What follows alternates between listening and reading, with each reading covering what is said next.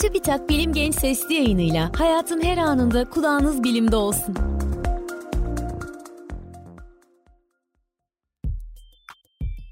Uzaya ve bilime meraklı dostlar merhaba.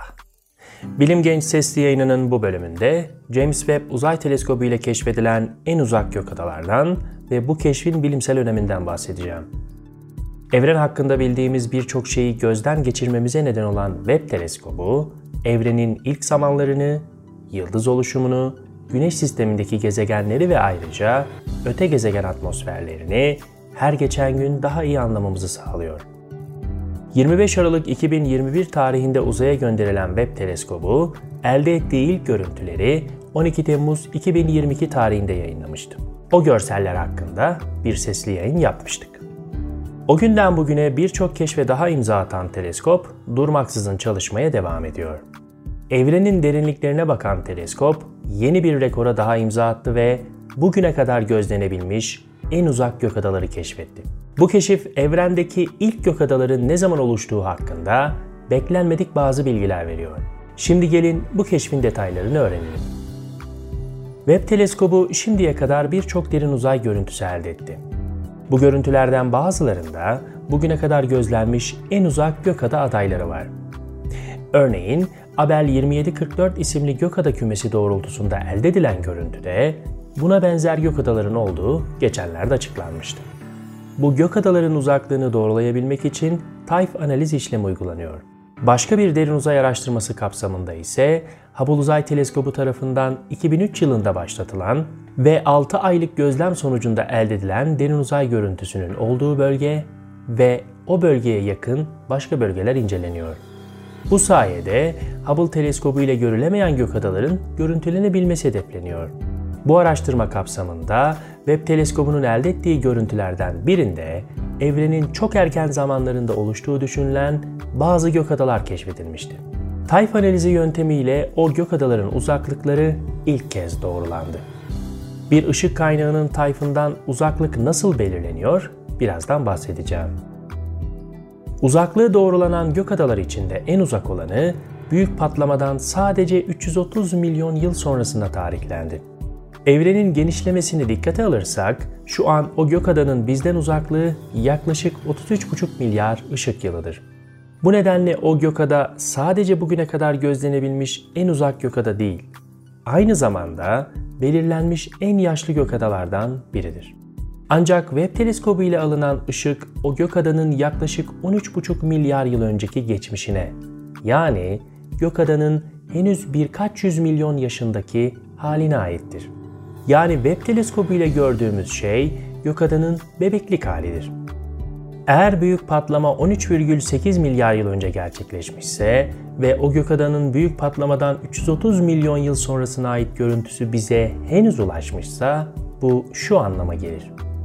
Webb teleskobu tarafından belirlenen o gökadanın ışığı sürekli genişleyen evren içinde yaklaşık 13,5 milyar yıl boyunca yolculuk etmiş ve onca yıldan sonra nihayet uzaydaki en büyük teleskop James Webb'in aynasına ulaşmıştır. Evrenin belki de ilk gökadalarının görüntülenmiş olması bu keşfi çok önemli kılıyor. Ancak keşfi daha da önemli yapan başka sonuçlar var. Bu önemli sonuçlardan bahsetmeden önce büyük patlama teorisine göre ilk gökadaların ne zaman oluştuğu ve ilk yıldızların hangi elementleri içerdiği konusunda bazı bilgiler vermem gerekiyor. Büyük patlama teorisine göre evren henüz ortalama 250 ile 300 milyon arasında bir yaştayken ilk gökadaların oluştuğu düşünülmektedir. Bu teoriye göre evrenin ilk ışığı olarak adlandırılan kozmik mikrodalga arka plan ışınımı ile ilk yıldızların ve gökadaların oluştuğu zaman arasında geçen ve karanlık çağ denilen bir dönem bulunuyor. Karanlık çağ hiçbir yıldızın veya gökadanın henüz oluşmadığı bir dönemdi. Büyük patlama kozmolojisine göre karanlık çağ birkaç yüz milyon yıl sürmüş olabilir. Ancak Webb teleskobu ile görüntülenen en uzak gökadaların gelişimine ve fiziksel özelliklerine bakıldığında ilk gökadaların evren henüz 100 milyon yaşındayken oluştuğu düşünülmeye başlandı. Bir başka ifadeyle karanlık çağ umulandan çok daha kısa sürmüş olabilir. Evrenin çok erken zamanlarında oluşmuş ve bizden bugün çok daha uzakta olan öncül gökadaların bize çok daha yakın olan günümüz gökadalarından daha küçük olduğunu düşünüyoruz. Ayrıca bu öncül gökadaların bize daha yakın olan gökadalarda gördüğümüz belirgin şekillere sahip olmaması bekleniyor. Günümüz gökadalarının genel özelliklerini Evrenin Devleri Gökadalar isimli sesli yayınımızda bulabilirsiniz. Webb teleskobu ile görüntülenen gökadaların beklenenden çok daha parlak olduğu anlaşıldı. Ayrıca bazı gökadaların evrenin bu kadar erken zamanında bile disk yapısına sahip olabileceği kanıtlanmış oldu. Diğer yandan gökadaların milyarlarca yıldızdan oluşan sistemler olduğu düşünülürse elde edilen gökada görüntüleri aynı zamanda evrenin ilk yıldızlarının ışığını da içeriyor olmalı. Evrende oluşan ilk yıldızların yapısı ile ilgili bazı teoriler var. Evrende oluşan ilk elementlerin hidrojen, helyum ve çok az miktarlarda lityum ve berilyum olduğunu düşünüyoruz. O günden bugüne en bol bulunan element hidrojendi. Bugün yapılan gözlemler de bunu doğruluyor.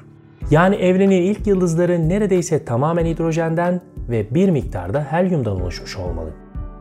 Ayrıca ilk yıldızlar muhtemelen çok büyük bir kütleye sahipti. Astronomlar hidrojen ve helyum dışındaki her elementi metal olarak sınıflandırır. En bilindik metal kanımızda da bulunan demirdir. Demir ve demirden daha hafif elementler yıldızların yüksek basınç ve sıcaklığa sahip merkezinde üretilir.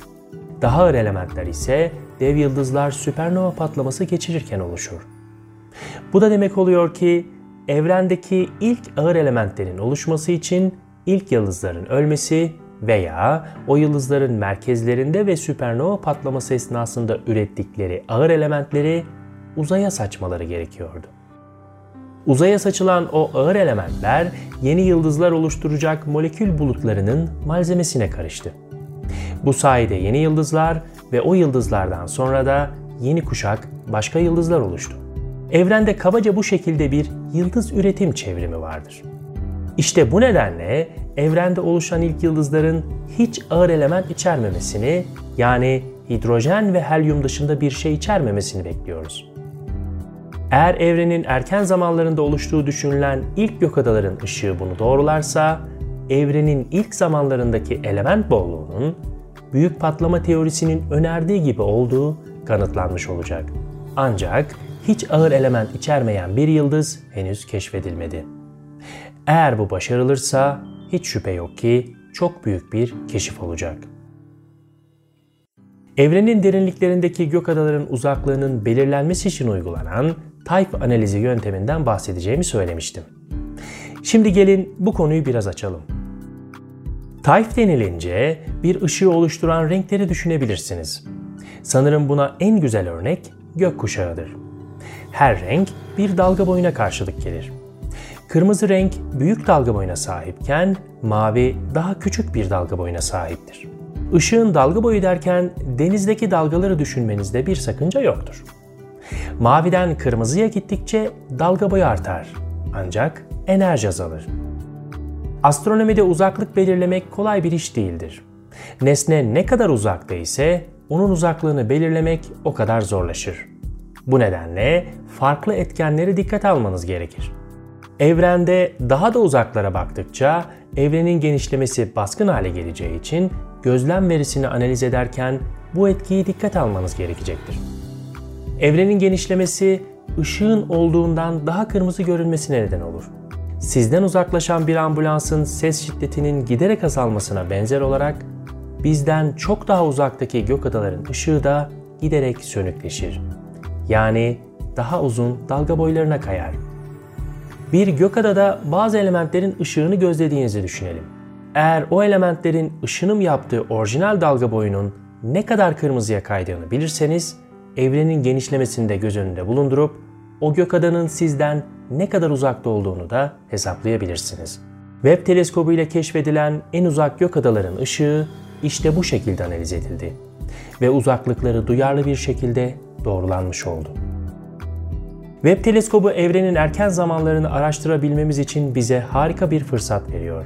Evrenin erken zamanlarından bugüne kadar oluşan gökadalar gözlenebilirse, ilk gökadalardan bugünün gök adalarına değişimin nasıl olduğu anlaşılabilir.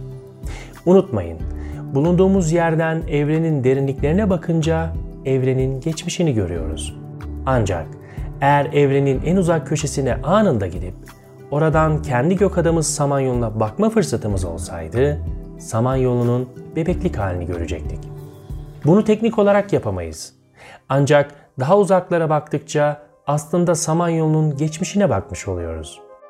Teleskoplar işte bu nedenle birer zaman makinesi gibidir. Zamanda geçmişe gitmek imkansız gibi görünüyor. Ancak büyük teleskoplarla geçmişin ışığını yakalayabiliyoruz. Webb teleskobu sadece evrenin derinliklerini gözlemiyor. Güneş sistemi içerisindeki nesneleri de gözlüyor. Mars, Uranüs, Neptün ve Satürn'ün uydusu Titan, Webb teleskobu ile ilk kez gözlendi. Bu sayede bu gök cisimlerinin hiç olmadığı kadar detaylı kızılöte görüntüler elde edilmiş oldu. Bu görüntüler hakkında başka bir sesli yayında sohbet edeceğiz. Bilim Genç Sesli yayınlarının bir bölümünün daha sonuna geldik. Bu bölümde en büyük uzay teleskobu James Webb'in yaptığı son keşif hakkında konuştum. Bugüne kadar belirlenmiş en uzak gökadadan ve bu keşfin kozmoloji açısından öneminden bahsettim. Bilim Genç Sesli yayınlarının bir sonraki bölümünde etrafımızı saran evreni keşfetmeye devam edeceğiz. Şimdilik hoşçakalın.